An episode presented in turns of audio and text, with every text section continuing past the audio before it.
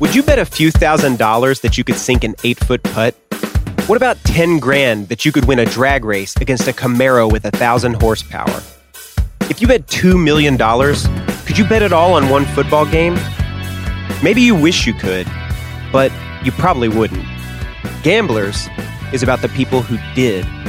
From the Ringer Podcast Network, listen to Gamblers Season 2 on Spotify or wherever you get your podcasts.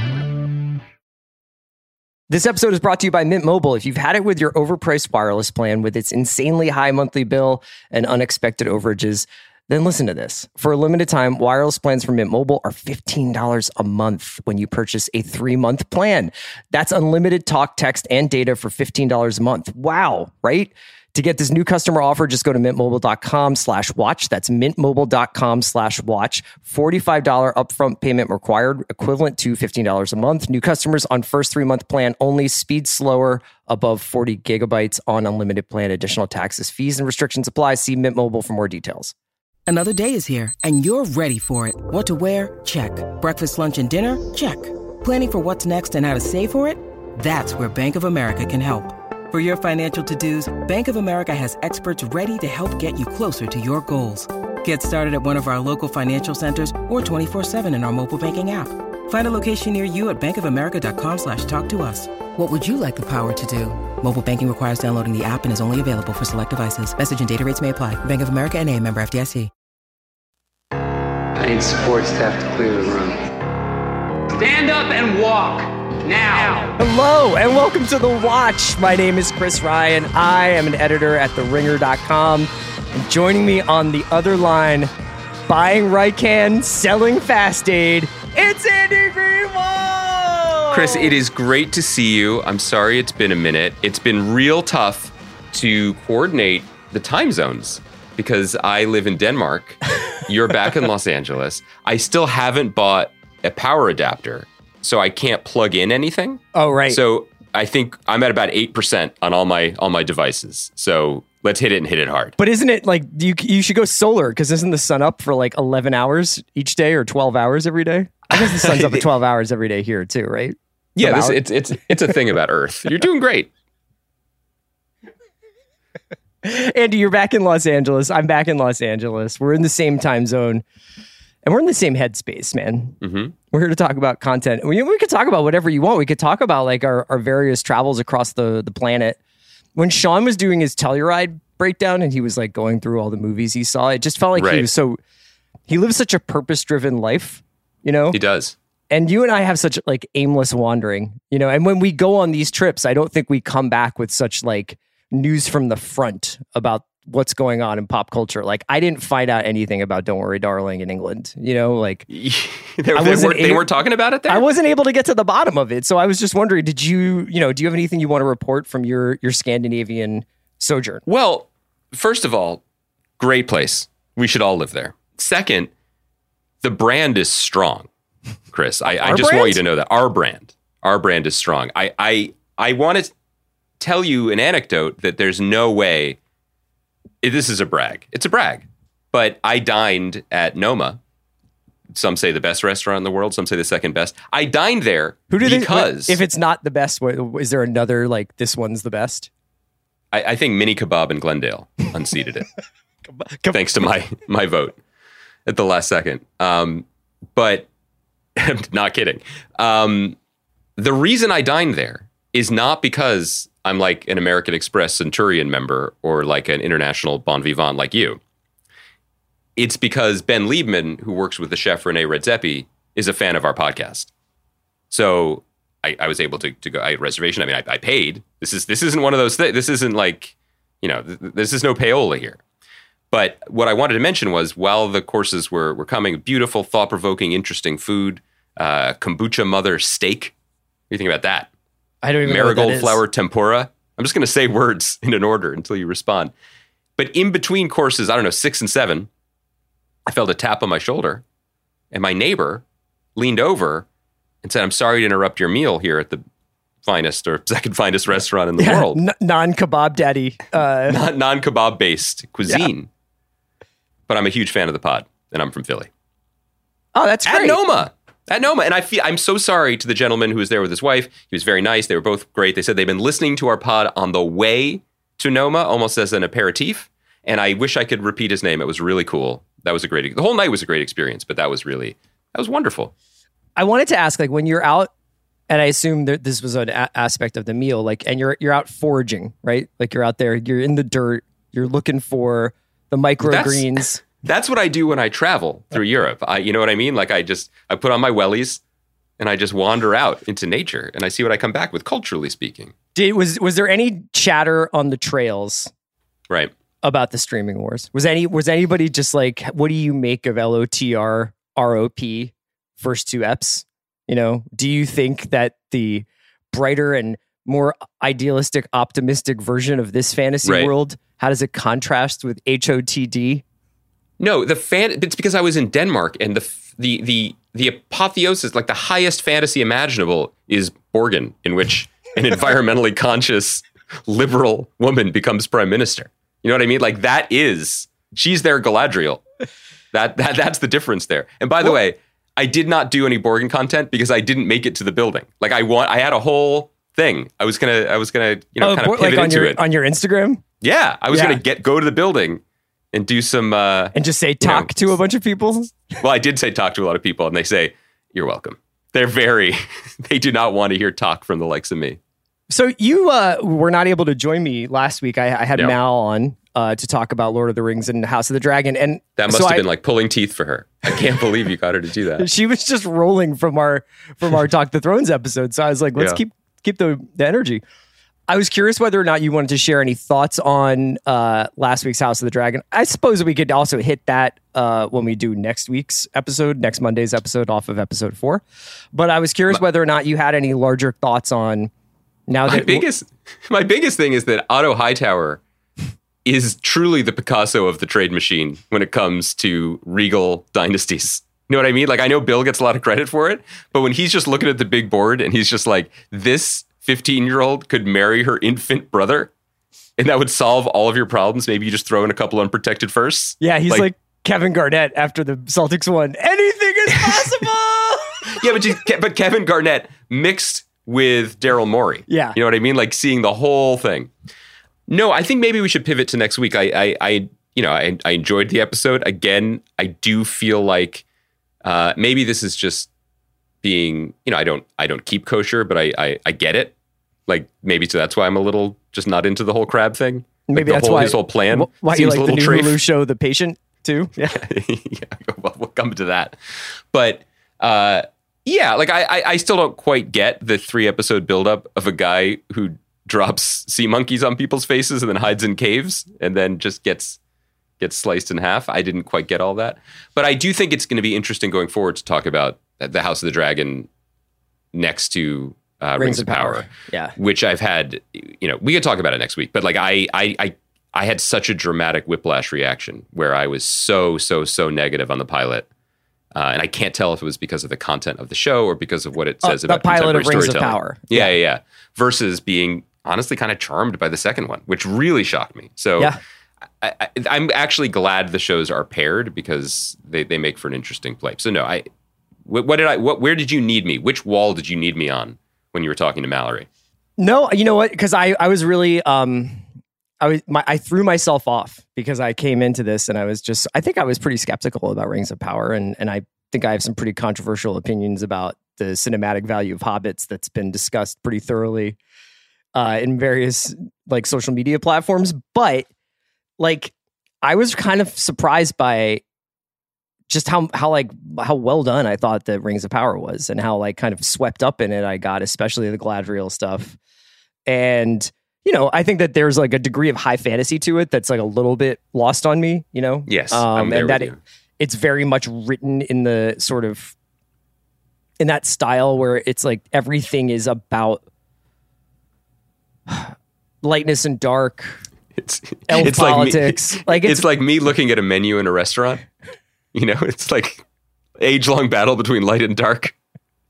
Only this candle can get me to the main course. Yeah. Mhm. dude i was in I, w- I i i feel like i'm really having a crisis of like how often i feel compelled to use my flashlight on my phone to see Oh, the yeah. menu and then like just not wanting to be that guy who like just ruins the vibe with this piercing bat signal going through the crowd of the but like ultimately like i'm getting like the tips of my fingers are burning off because i'm holding candles up Yes. to these goddamn menus so they could say like whole damn fish you know like Are, are you the commissioner Jim Gordon of the small plates restaurant? Is that what you are? But You're you like, this I is a symbol of hope?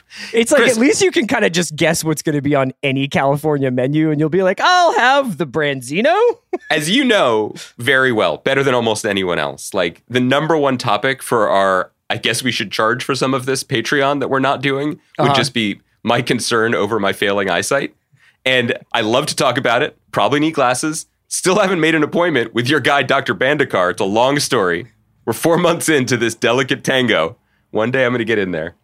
And I mentioned this to people other than you, people in my family, and they're like, Are they as into it as I am? Yeah, They, no, they're it's a much good more question. into it. Yeah, My younger daughter is like, you would look bad wearing glasses, so don't get them. Like, you just started kindergarten, relax. Two, uh, they're like, should you be driving? I'm like, yes, I, I can see everything in the world. The one thing I cannot see is the wine list at any restaurant in the world after 7 p.m. Like, I, I cannot. It is just, it looks like the symbols carved on Sauron's shit to me at a certain point in the evening. Okay, but back to Rings of Power. The reason I kept saying I thought it was an interesting comparison is because, and maybe why I reacted strongly to the first one was I deeply do not care about this high fantasy realm. I've not read these books. I feel uh-huh. like I'm aging out of the elf demographic. I have no, serious you're questions. not. You're entering Elf Prime. oh, that's right. That's right. As an guys- elf. In the first episode, Galadriel's like, and then a hundred years later, and she Yo. looks great. She's she hasn't aged a day. Here's She's, my thing. She is reading menus from the top of the mountain and being like, "Try the Sancerre. yes. It's dry." I came from a time before restaurants. If you had lived that long and continued to live that long, Uh huh. could you not develop a hobby? Could you not take a moment away from your endless struggle battling the forces of darkness to create music or crime fiction or something? Because my thing is, you're 20,000 years old and you get on a boat. I get that you're not going to act like the Lonely Island in T Pain, but you're also not going to just stand there while you sail into infinity. You don't have anything better to do. They're so boring.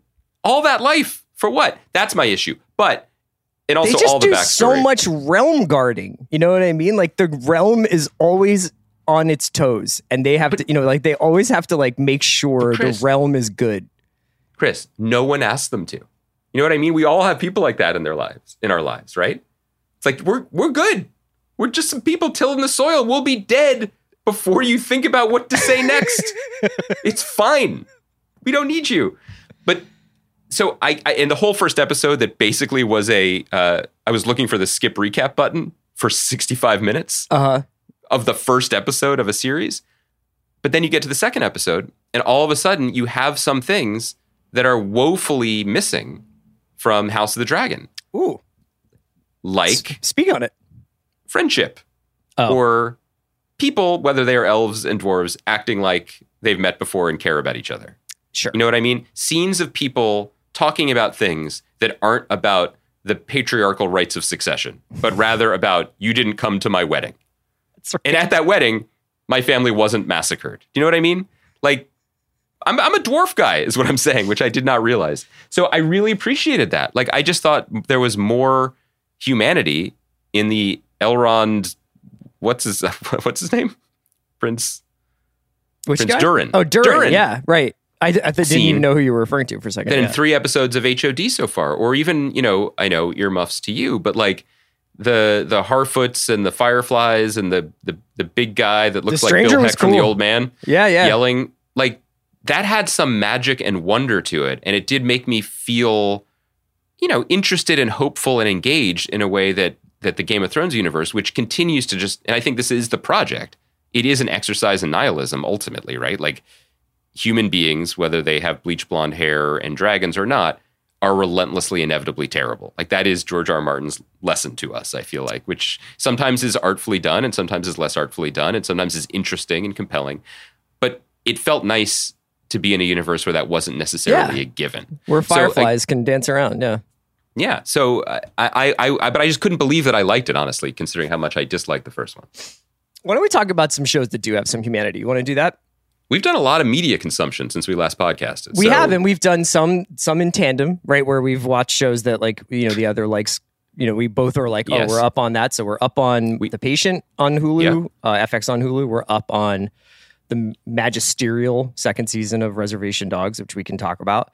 We're also we Um, also both watched The Firm on airplanes recently. I think. I, I mean, I've just assume that I'm always watching The Firm. Uh, I watched Interstellar. Thought it was uh, it really held up. Thought it thought it really like played well on a plane. I, I- I watched The Batman on a plane. Didn't you? I don't think you'd like that, right? I was just letting you know I'd watched it. I just wanted you to know. Um, but where do you want to start? Do you want to start with industry? Do you want to start with the patient? Do you want to start with reservation dogs? What what what, do you, what is like the most pressing thing for you? What's the show that feels the most urgent? Probably we should do industry because that's our regular and we Yep. love it. And then we could touch on some of the other things that we've watched. Because I also wanted to mention, give a, a small plea to the underseen Paper Girls Okay. on uh, on Amazon. So yeah, let's let's talk about industry. Let, why, why don't you set us up? Yeah, I would just say that this show has uh you know, as a lot of people have commented on on social media that there is like a feeling of this show like kind of taking another step as the second half of the season goes on and and I would uh, certainly agree with that. I'm a little bit self-conscious because I feel like every time I talk about industry I'm like is it better than Sopranos? Did Martin Scorsese or Michael Mann direct this episode? so I'm trying to be chill. Um, there were so many things I loved about this, the sort of the meme stocks episode. You know, it was a lot of Reddit investing. There was, I thought, like a wonderful, it was a wonderful Gus episode in a season where I think it was taking a little bit of time for like the Gus plot to circle back around to maybe the main story, uh, which is obviously like this Rycan fast aid telehealth, somewhat you know behind the scenes collusion of like wh- whether it's going to be this brick and mortar business that Amazon might buy, whether it's going to be s- s- simply telehealth and brick and mortar is going to go by the wayside. And who's going to benefit from that? Is it going to be your Pierpoint? Is it going to be uh, these various other like firms and companies involved? Is it going to be Jesse? Where will Harper work after all of this? And you know, my major takeaway from this was that Conrad and Mickey do such like a, an artful job at um, painting these portraits of people so that you understand what they are going through, even if you do not understand what they are doing. Yeah. And so I was like, I think I have like three different text message threads with three different people who know more about money than me, kind of trying to parse out what Harper was trying to do with Jesse's short position. And I think I understand it now. And also, like, whether she knew DVD was listening in on the phone call or Right. whether she kind of was doing it to bait DVD and all this other stuff. But at the end of the day, I just think that Harper and Yaz are two people who, and I think I've used this trope before, but are like, they really don't start feeling anything at the blackjack table until they're down 500 bucks. You know, like Yeah. for for Harper, like it is an action is the juice Yeah. kind of situation where she needs to kind of be on that roller coaster and she sees that clearly enough about herself that she tries to identify that as the reason why Jesse is interested in him her, which I thought was like a very fascinating character twist. And then for Yaz, as soon as she finds out that this relationship, which seems so illicit and so exotic, is actually kind of vanilla because it's sanctioned by by Yeah. Celeste's wife, she's like, oh, like this this isn't maybe isn't as hot, but maybe isn't as like part of my self conception as a character.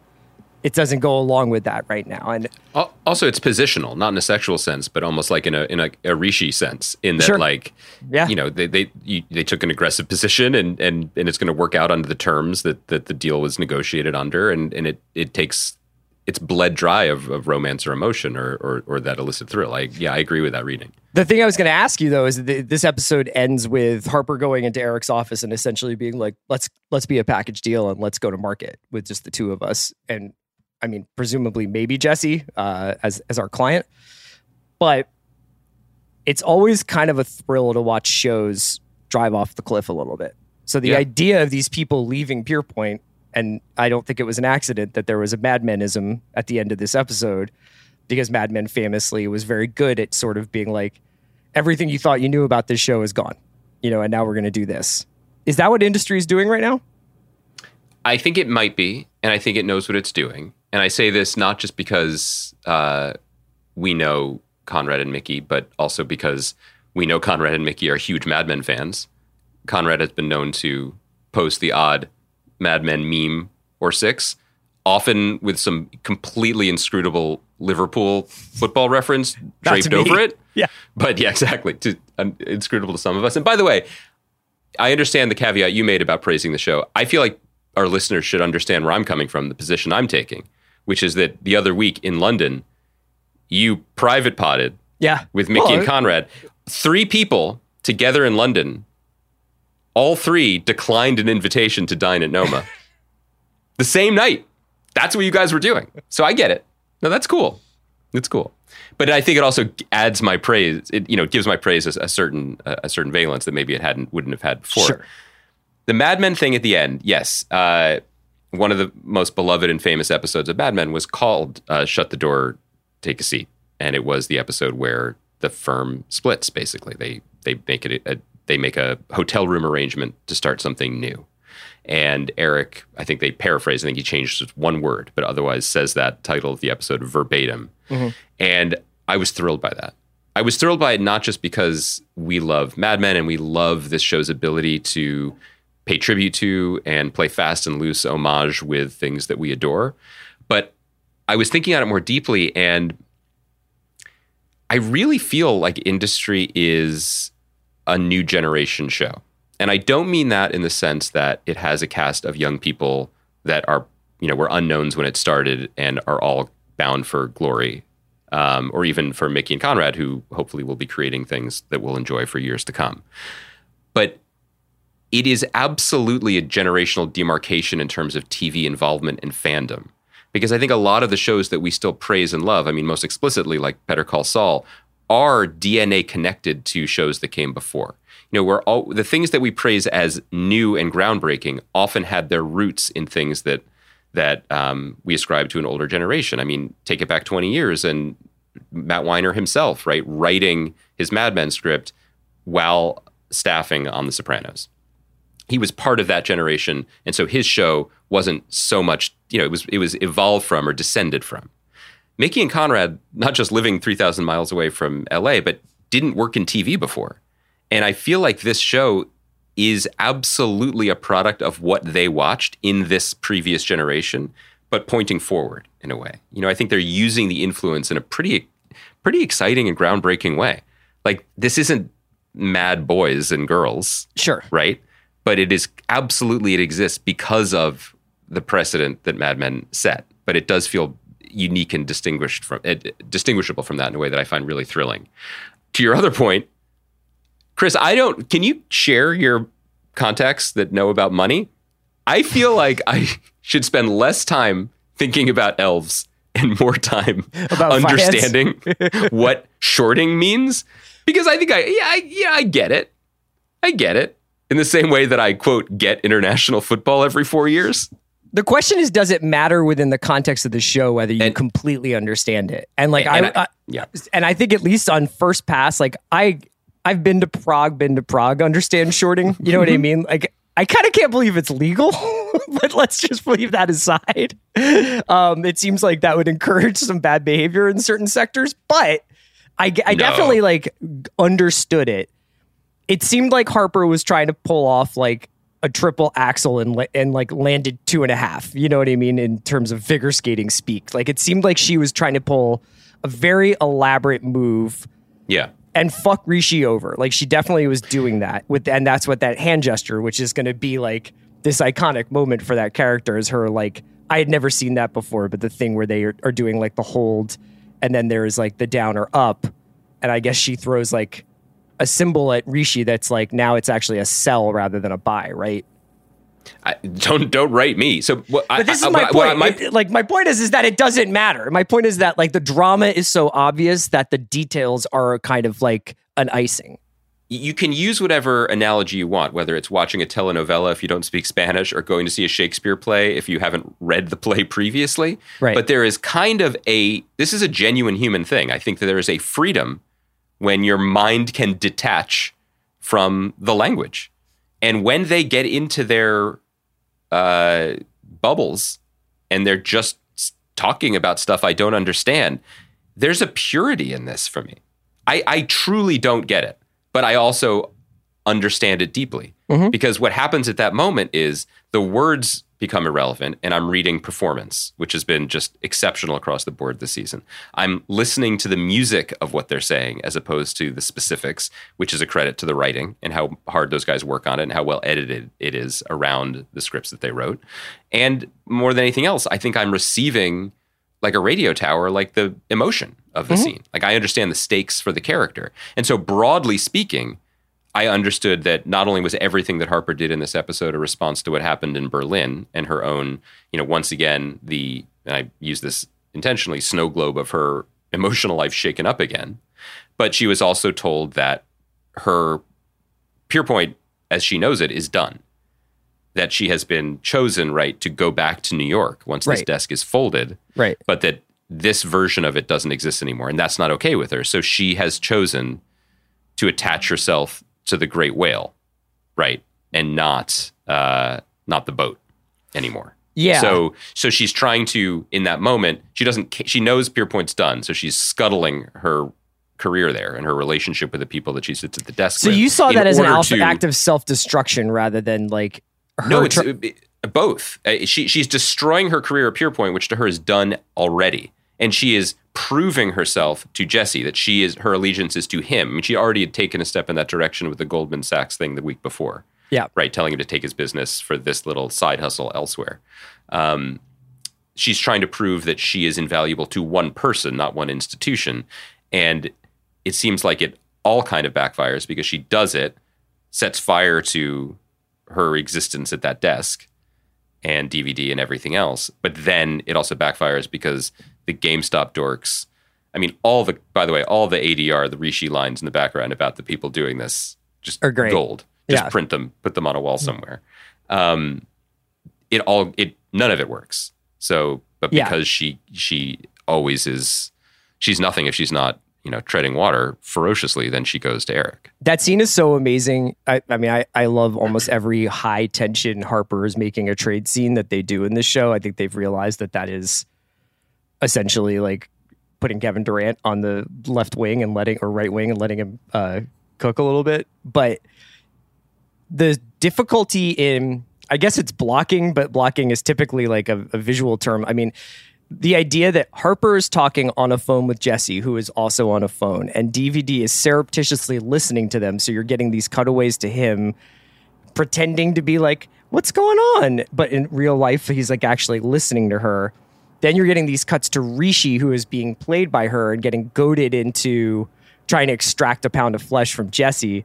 And meanwhile, Rob is just sort of innocently looking on in the background. And then right before all this, you have that Yaz comes over and is like, you know, yeah. I know I'll only be like a floor away, but like, you know, it's, well, I'd love to see you. And she, and Hart, what's Harper's line? It's not a very big building, you know, like it's really good. Like the way that she's just kind of like, you need to get the fuck away from me because I'm dealing with like $450 billion here. I don't want to not mention the Rob piece though, because last week's episode, which I don't think I got a chance to talk you about didn't. you about with you, like I loved it. Such a great performance by Harry Lawtey, but also such a great, thoughtful treatment of a character who has his own self-destructive issues, but is in awe, right, of the Hindenburg that is Harper in full flight. Like just the cutaway to him with the yeah. emotional history we have with him, like he would never do this. He will wake up in a pile of his own sick in front of his father's yeah. flat, but he won't do this. You know what I mean? And that that moment of like him looking at someone that he has so much in common with and empathy for, but is also just a gulf away from his own potential for behavior is was it's just so artfully done. And that's the only that you only get that in a series as well constructed as this. But the bigger question behind all of this is how far are these guys willing to push it?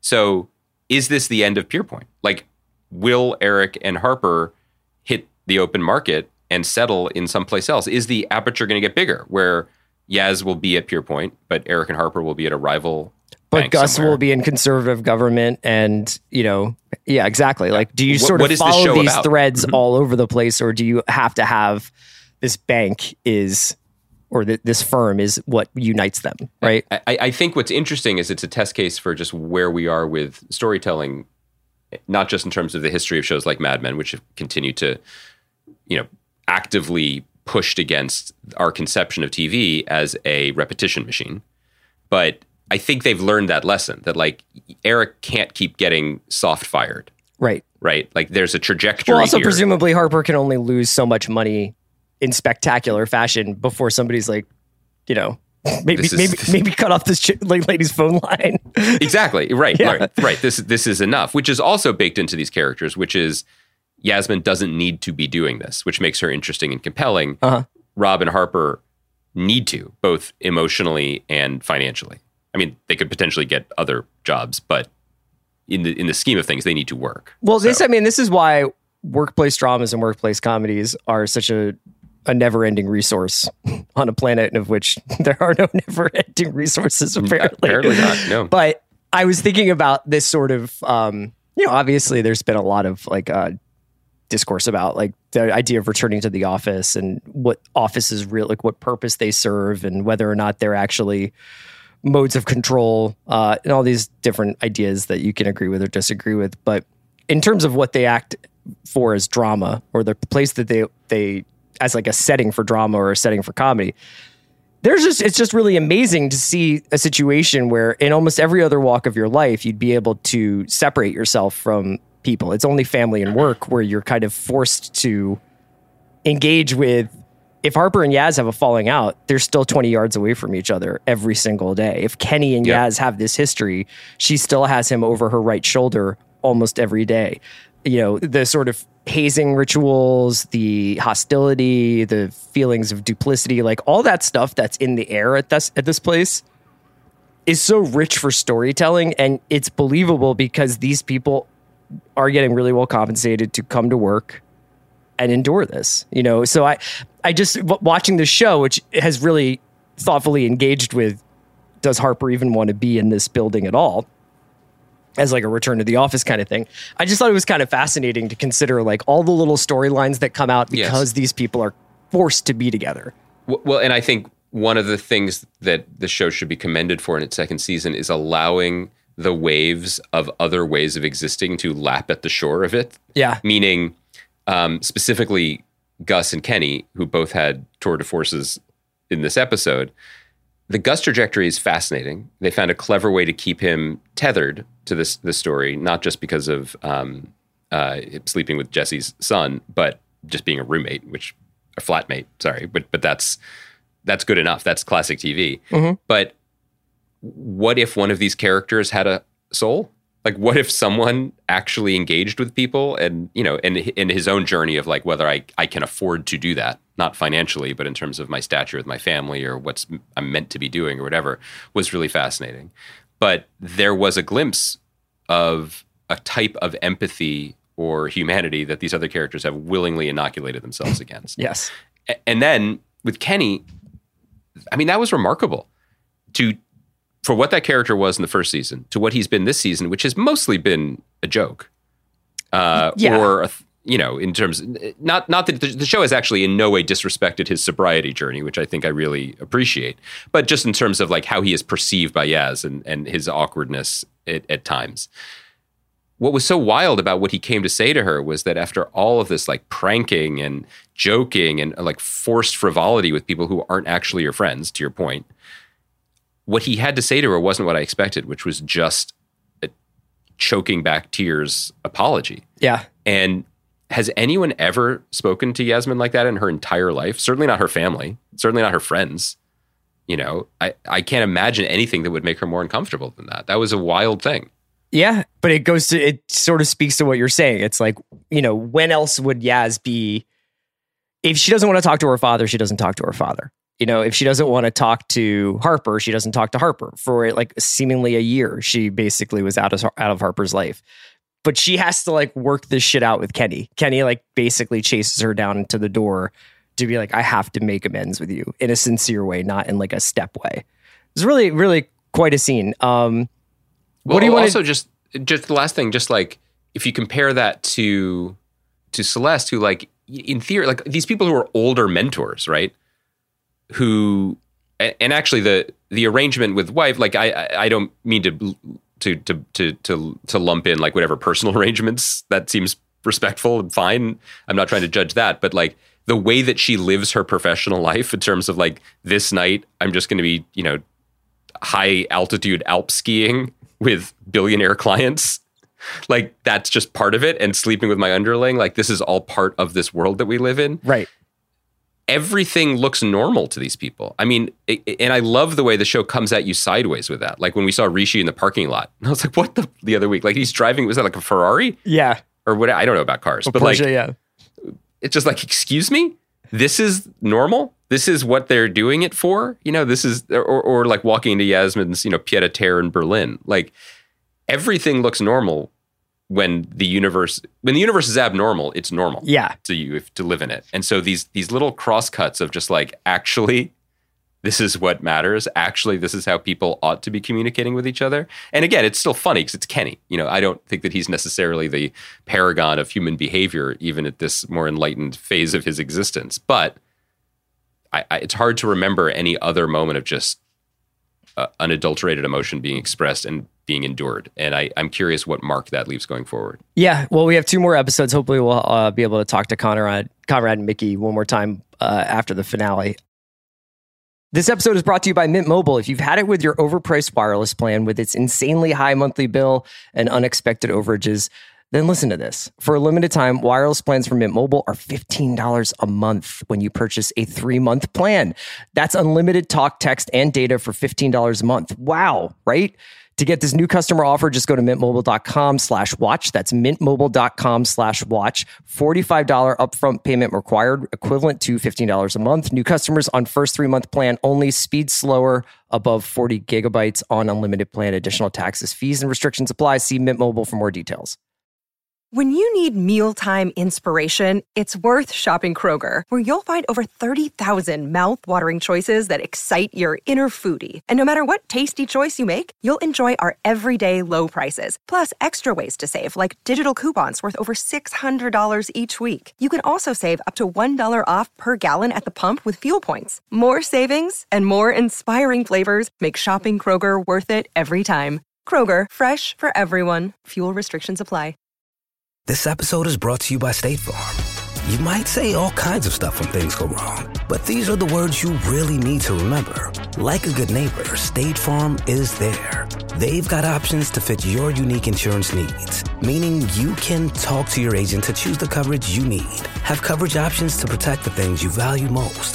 File a claim right on the State Farm mobile app and even reach a real person when you need to talk to someone. Like a good neighbor, State Farm is there.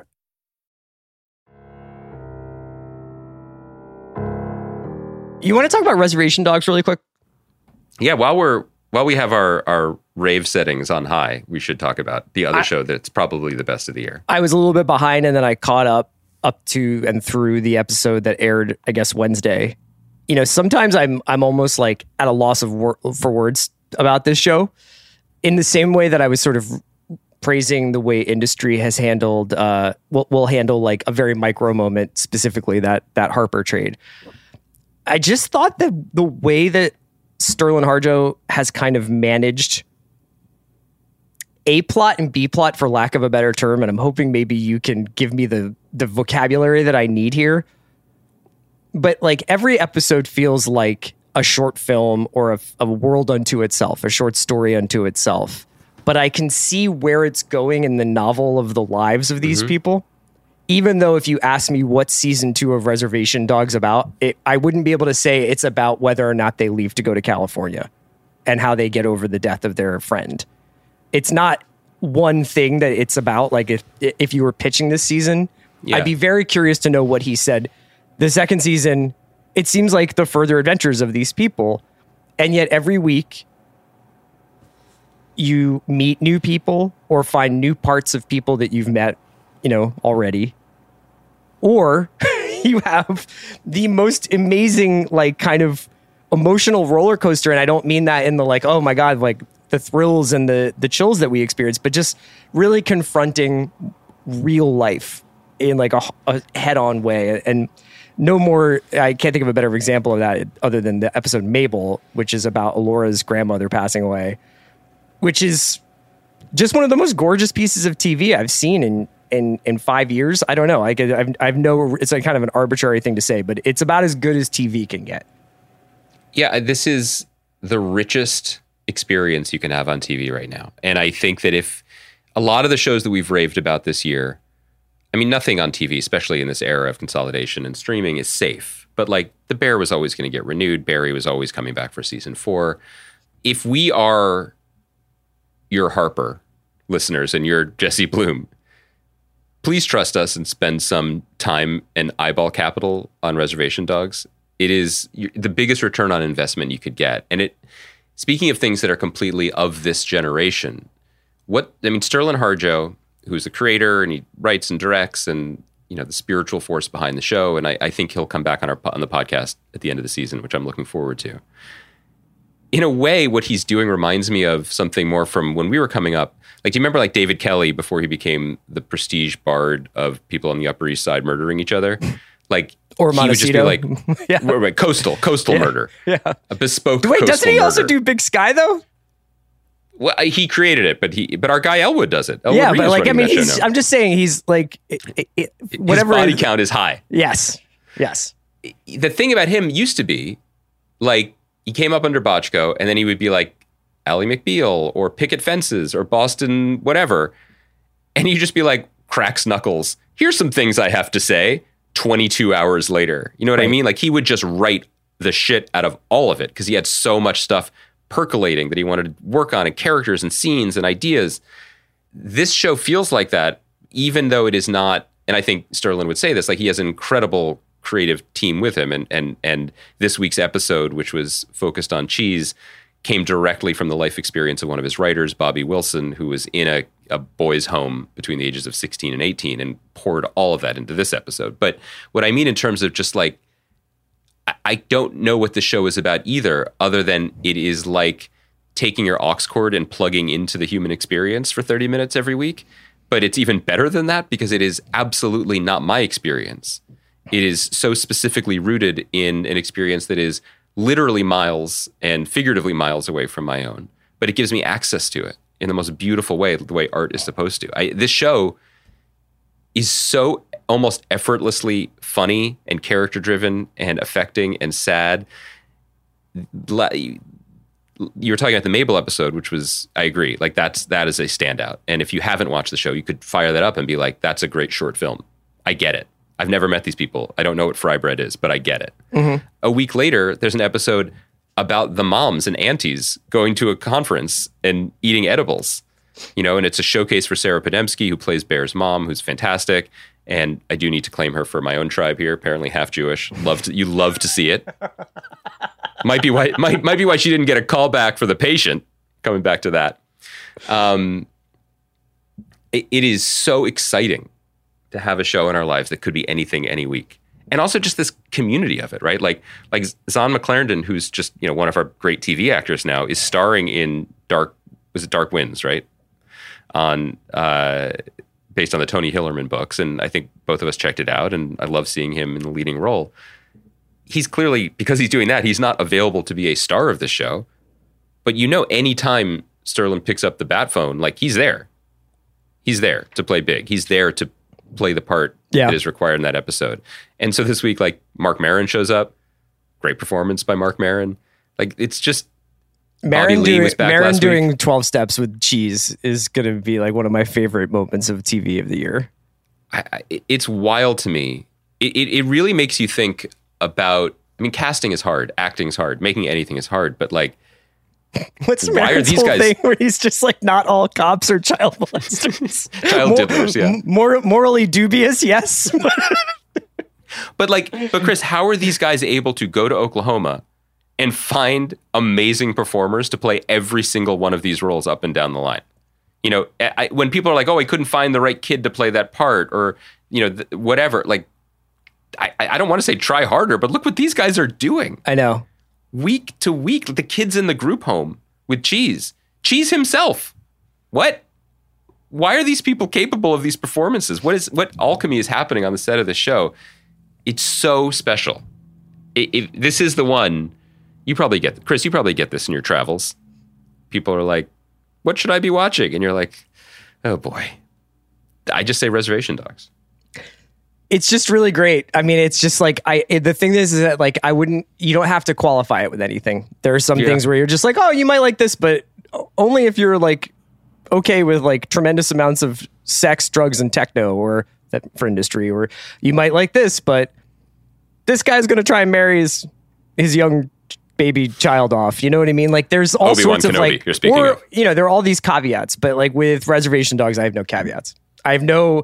There, I, I can't think of a single person who wouldn't like it. If you, if it, it's funny, it's sad, it's real. Like I just can't think of any reason why you would hang any kind of like condition on watching this show. Also, last thing, last bit of gigantic praise for the show. You know, there was a moment, but it's been an ongoing moment for the last few years where, where if, if anyone ever bemoans the lack of a certain type of movie, not a medium, Yeah, like yeah, big, yeah. big movie, not like The Firm, but I mean, even indie movies, you know, where it's like, oh, here's a little slice of life or people talking, and just how hard it is to get these movies made. And everyone's like, oh, they went to TV. Those, those are on TV now.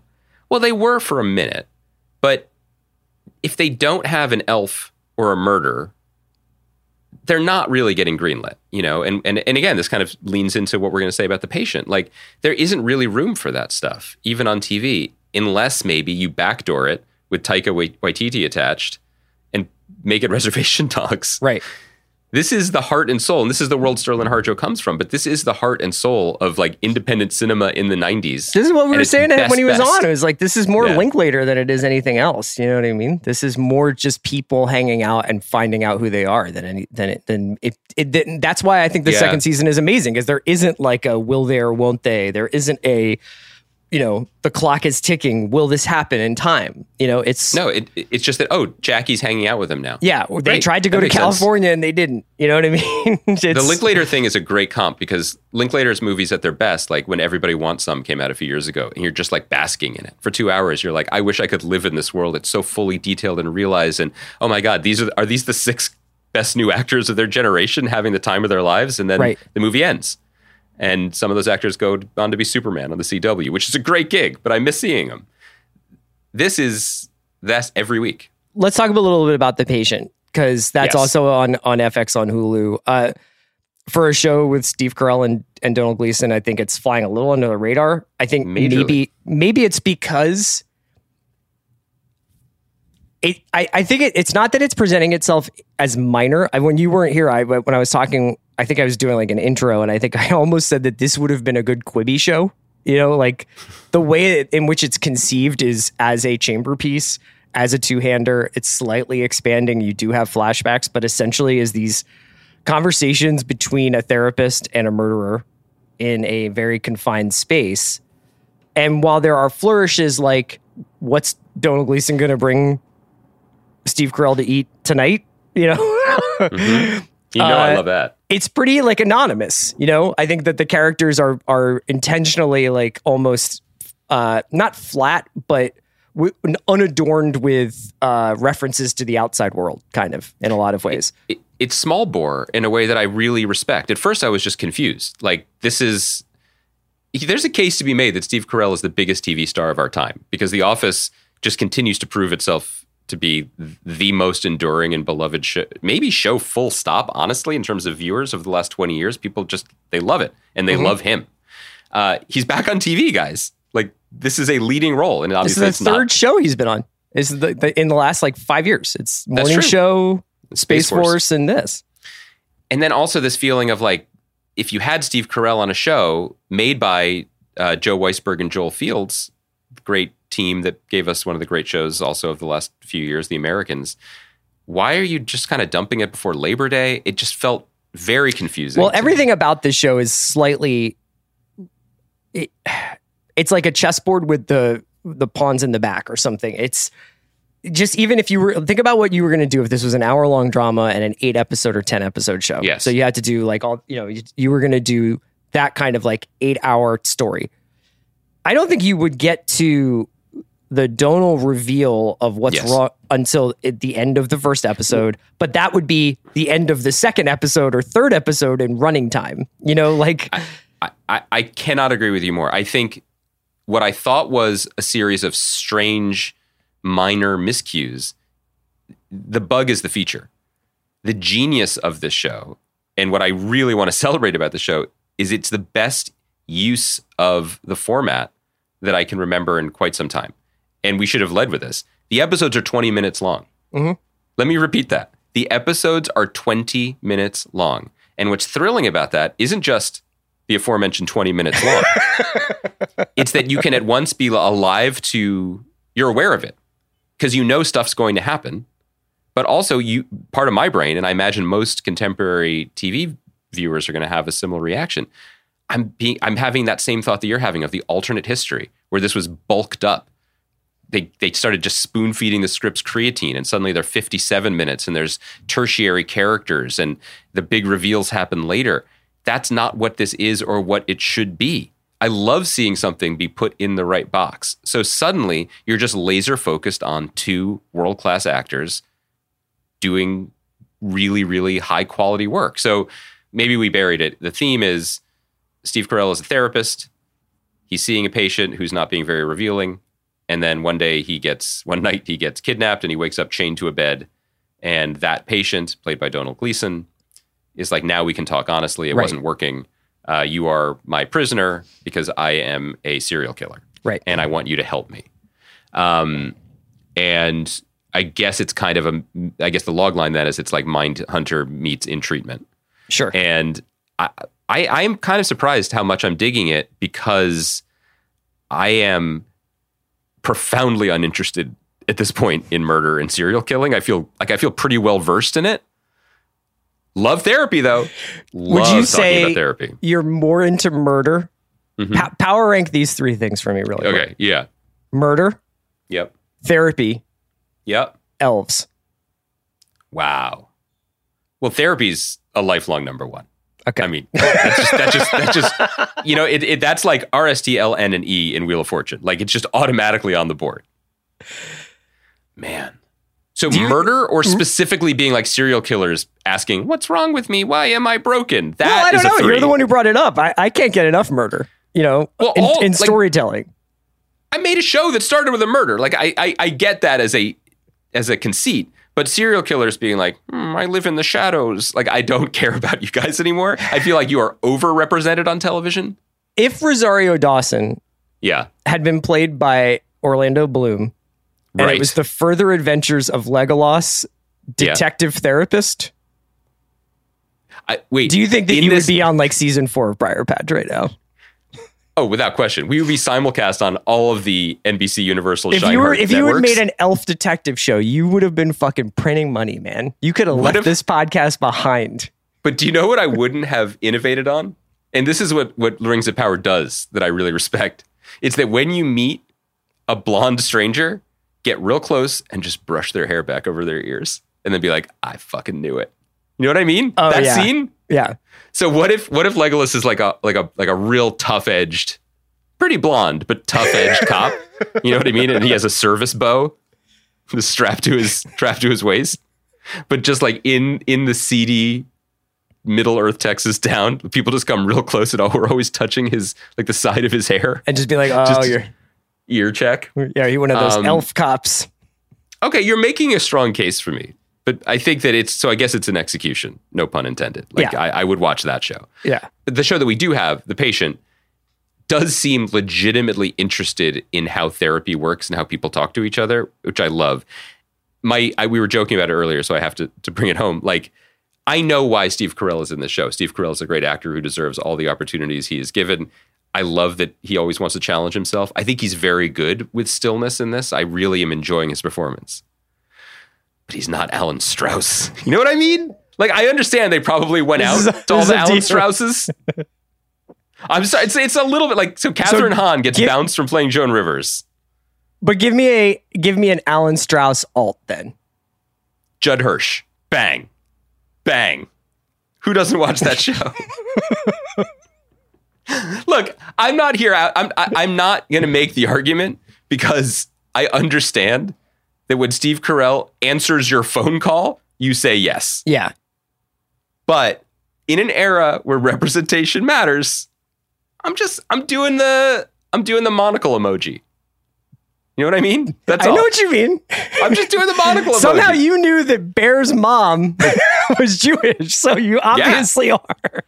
I got an alert. All of us in the in the, in our tribe got an alert. I'm just saying when Steve Carell in the early episode of The Patient walks into the pawn shop that's run by like the Hasidic Jews that his son is now a part of, and they're like, "Oi, here comes Alan." I was just like, "Yeah," because the guy's walking into the pawn shop. his son switched sides, and I'm like, "Well, clearly he was married to a cantor, and Ju- Judaism is matriarchal." So I get it, and it's even weirder that he's not there. But then later, Domhnall Gleeson is like, I saw many Jewish therapists. And I was like, Did you run out of them? Is that what happened? I feel like that's a robust category. Is Yeah. all I'm saying. Um, I'm not mad at it. I, I am truly, I'm enjoying the show it's in the cool. best I just like I, I like how they're like it. th- this is they I think that they are subtly doing some stuff that I wonder if even for for for these guys it was based a little bit on their experience of doing the Americans for so long and and not stretching it out by any means, but having like that experience writing that specific kind of show and then coming to this show and being like, you know what? It's not going to take three episodes to find out who that is walking upstairs. Yeah. It's his mom, and she's coming to therapy too. But I think it's more than that. I think it's also very, very smart. Maybe these guys have been to therapy too. Self knowledge and self awareness of what they're good at and what they're interested in. You know, and I think that choosing this format strips it down. They don't have to do the kind of curly cues and show offy stuff and set pieces that really are necessary for a 55 minute new show to break through or get attention or get audiences. It's stripped down to what they do best. And in so doing, they've created something that is worthy of conversation, which I'm really impressed by. Like, just feel, listeners, search your feelings. The one podcast we didn't talk about Star Wars. And and just ask yourself, like, if I told you there was a show about a therapist in session with a serial killer, and I told you that it was a new show to start watching now, feel the resistance within you. Yeah. Feel the fear and hate and suffering. And then when I tell you it's 20 minutes long, you feel that weight lift? Like the X-Wing fighter out of the swamp in Dagobah? Do you feel that? I do. Um, I want to let you cook for a second and talk a little bit about Paper Girls. Uh, I'll be completely honest. I watched the first episode of this show, which is only half an hour, right?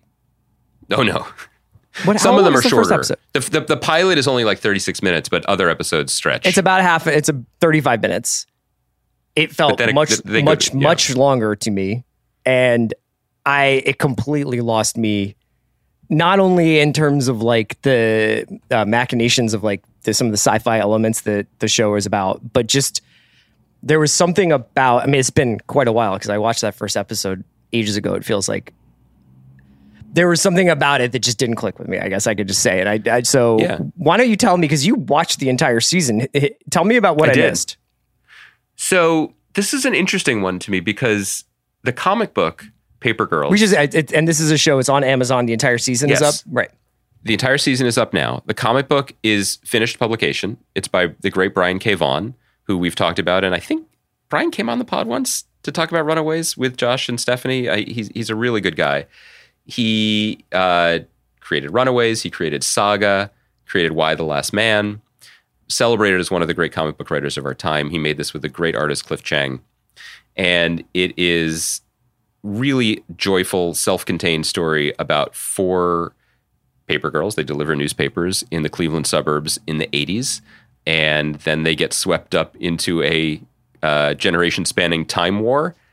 And there are giant robot kaiju and dinosaurs and uh, laser guns and all sorts of things. But it's also a very tender and well observed coming of age story for these four young women. And very high profile project, obviously going into other medium. Um, Brad Pitt's company, Plan B, developed it, um, brought it to Amazon. The Chris's, Chris Rogers and Chris Cantwell, who made *Halt and Catch Fire*, are executive producers of the series, not showrunners. And it came and it kind of came out, and it slipped under our radar. You checked it out. I didn't quite get to it, and this is a tough recommend because it is not to everyone's taste. It is not entirely successful. I feel like it's okay to say that. It's one of those things that I'm really happy exists, and I really encourage people to watch because its heart is so much in the right place. It executes certain things so well. The four young women cast in the show are exceptional. That's so hard to do. The show really smartly understands that what is going to make this a success or failure is the relationship between them and the emotional stakes of being a young person and unsure of yourself and then learning about who you're going to be not on the traditional ways of going through life but literally seeing future versions of yourself mm-hmm. uh, one character's future version is played by ali wong in a really surprising and great dramatic turn um, I, the show gets so close and i'm with you on the pilot because I think the pilot is the worst episode of them. It looks beautiful. I got to shout out my guy Zach Galler, who's the DP on Briarpatch, shot it as well. So I'm obviously predisposed to like it, but I think he did a great job. The show often seems confused as to what it wants to be because the thing about Brian Vaughan's comics is like other people I've talked about on the pod, like Grant Morrison. Like Brian Vaughan writes comics because he loves comics, and he knows that in comics you can put a giant time traveling robot next to a dinosaur and be like, "Give it to me, give me more." But on TV, that's a little bit of a harder sell. And so you feel the pilot being like, how are we going to convince people used to a certain type of entertainment that these four girls are also going to be the stars of Stranger Things, but also um, lasers? Right. Like it's it's a lot. And it's a lot to get you there. And it calms down pretty smartly after that and figures itself out around three or four. I think that that was sort of the the thing that was tripping me up was was when it got like I wouldn't even say hard sci-fi, but when it was like there's a war in the future and like there was like an element of it where I was just like, oh, what yeah. the what the hell is happening? I don't blame you for that, and I think the show itself doesn't ever fully make peace with that, including to the end because I was I was watching it through, it was getting better and better and better. Friend of the pod, our beloved Jason Mantzoukas shows up as one of the big bads, which is just really cool and a great choice. And I was like, I'm really excited though, because I think it's figured itself out and it's going to end in a really kind and respectful way. And the season ends, I should warn people, with just a hard pivot to a future season. And there's enough story in the comics for that. But I don't know if the response and the ratings have been robust enough to give it the second season it deserves. And my main feeling about that is just disappointment because I'm just going to say yeah. their names Camryn Jones, uh, Riley Lai Nelet, Sofia Rosinsky, Fina Strazza. These young actors are so good they're amazing. And it made me sad that they're not going to get to play these parts again. And I, I just thought it was an interesting test case, especially the same week that we're talking about House of the Dragon and we're talking about Rings of Power, of a show that to me was more emotionally successful than Stranger Things. I'm not saying it's a more successful show. It is clearly not in terms of eyeballs or finances or return on investment or entertainment value even I, you know they're they're not trying to do the same things even though whenever you talk about kids in the 80s riding bikes you're kind of in the same can you define universe. what you mean by emotionally successful? I mean just because i have watched stranger things and i i i think that it has its high watermarks and its low watermarks but yeah i didn't mean to ding it. I just no no no i was like, just curious what the, like obviously you mean it for you but what do you mean by emotionally successful? I just mean that the show these four young women begin in very different places like one care and you know and, and kind of cookie cutter places. Like the, there's the child of immigrants who's struggling to fit in. There's the girl who comes from a very hard scrabble and violent household who carries that resentment forward and unleashes it on people. There's um, the person there's the young woman who comes from a family like dr alan strauss if i may be broad uh, who is struggling with her own identity and anger and sexuality um, there's the young black woman who is brilliant and, and not really recognized for it. And then it puts them, and they don't, they're not really friends. They're coworkers. They deliver newspapers That's together. right. It's a workplace drama. Yeah. An incredibly high stakes, absurd situation, and then just leaves them there. So that when they collide, and you know, conflict is what fuels all these shows, whether it's a time war or not, it just feels really emotionally honest and true to a 12, 13 year old experience. Mm-hmm. And I really like the reactions of 12 year old girls to their adult selves who disappoint them. you know, I just thought it was really, it just really stayed focused on that. I just keep wanting to say it's hard is in the right place. And I, I just feel like it's worth celebrating at a time when, look, and, and, and we have many episodes left and seasons left to debate the relative success creatively of House of the Dragon. It's absolutely, without question, successful from a network perspective. But there's a feeling to me of it that it they it's successful because they it's safe. You know, it is safe in the sense that they're like, these are the people who know how to do Thrones. George Martin is back in there. And so they're getting all the little things right. Like George R. Martin being like, finally, you know, medieval hunting is being represented the way I intended it to be represented. Right. And it's just like, George, Game of Thrones is the most popular show of the century. Nobody was mad about the hunting scene in season one. Like, that's not the problem. But it's his here. attention to detail that people respond to. I guess, but it was also But it Benioff is. and Weiss is. being like, here are human beings. He's the one who's hunt." like, it's important. Like, what's his whole thing? It's like when I read Tolkien, I want to know what Aragorn's tax collection strategy is. Right? That was his pitch, which like what he wanted, and it's Do you like think he understands shorting? Does he understand finance? Uh, I, I, we should I pitch agree. Mickey and Konrad on the Elvish version of, of industry. but but but it but it is it, you're absolutely right that it's which detail are you more focused on. And i think that for contemporary viewers and i probably i don't know anything about the backstory what went on behind the scenes but contemporary network executives there was probably friction within paper girls where people were like but wait what who who is this the old watch and the time variant? I mean it's basically the plot of loki. Yeah. in the sense that there are people like we have to fix the timeline and there are people being like fuck it we should make things better for people. Okay. And I really appreciated when Paper Girls was just like, that'll work itself out. What makes successful entertainment and what made the comic book good is you could be like, yeah, there's a dinosaur eating a guy, but one of these girls might like another girl. And what's that like for her? And Right. that's the detail we're focused on. And I, I may be in some ways overrating the show because it stumbled, but that's where it was headed. And I just, I, it's a bummer that it, it's a bummer to me when work with good intention and a lot of good execution just doesn't quite come together, and thus, with this steamroller of a culture we live in, is just. But it's interesting I, I haven't seen anyone talk about it. yeah, yeah. I mean, like, I, I think that I mean, I wonder how many people were like the first episode which just wasn't wasn't right for me. The first episode is was a struggle for me too. And Uh, Well, then- I'll touch. I'll, I'll get up. back into it when I can pull myself out of the luxurious world of uh, Irish interior design of Bad Sisters. I will. I will try to detach from that and check it out. What if all these shows just became one singularity show for us? I'm pretty into like Irish elves tax collecting, but also murdering in therapy. Um, so we'll be back. What Sunday night? Uh, you asking me? I mean, I'm guy- just. you- do I set the I'm- calendar? I'm just taking the temperature. Sunday night, we'll be back with our House of the Dragon chat, and maybe we'll do a little bit of a more in depth uh, Lord of the Rings stuff off that. And uh, we were. I'm by- into Sunday nights being fantasy. We, we, can- we can cover this stuff. We can get into it. Yeah, hard sci-fi, hard fantasy, high fantasy That's- Sundays. That with, with two We 45 should year old get men. Carrie Underwood to sing our theme song. All the elves are here for Sunday night. It's great stuff. We were produced by Kaya McMullen. We'll see you guys on Sunday night.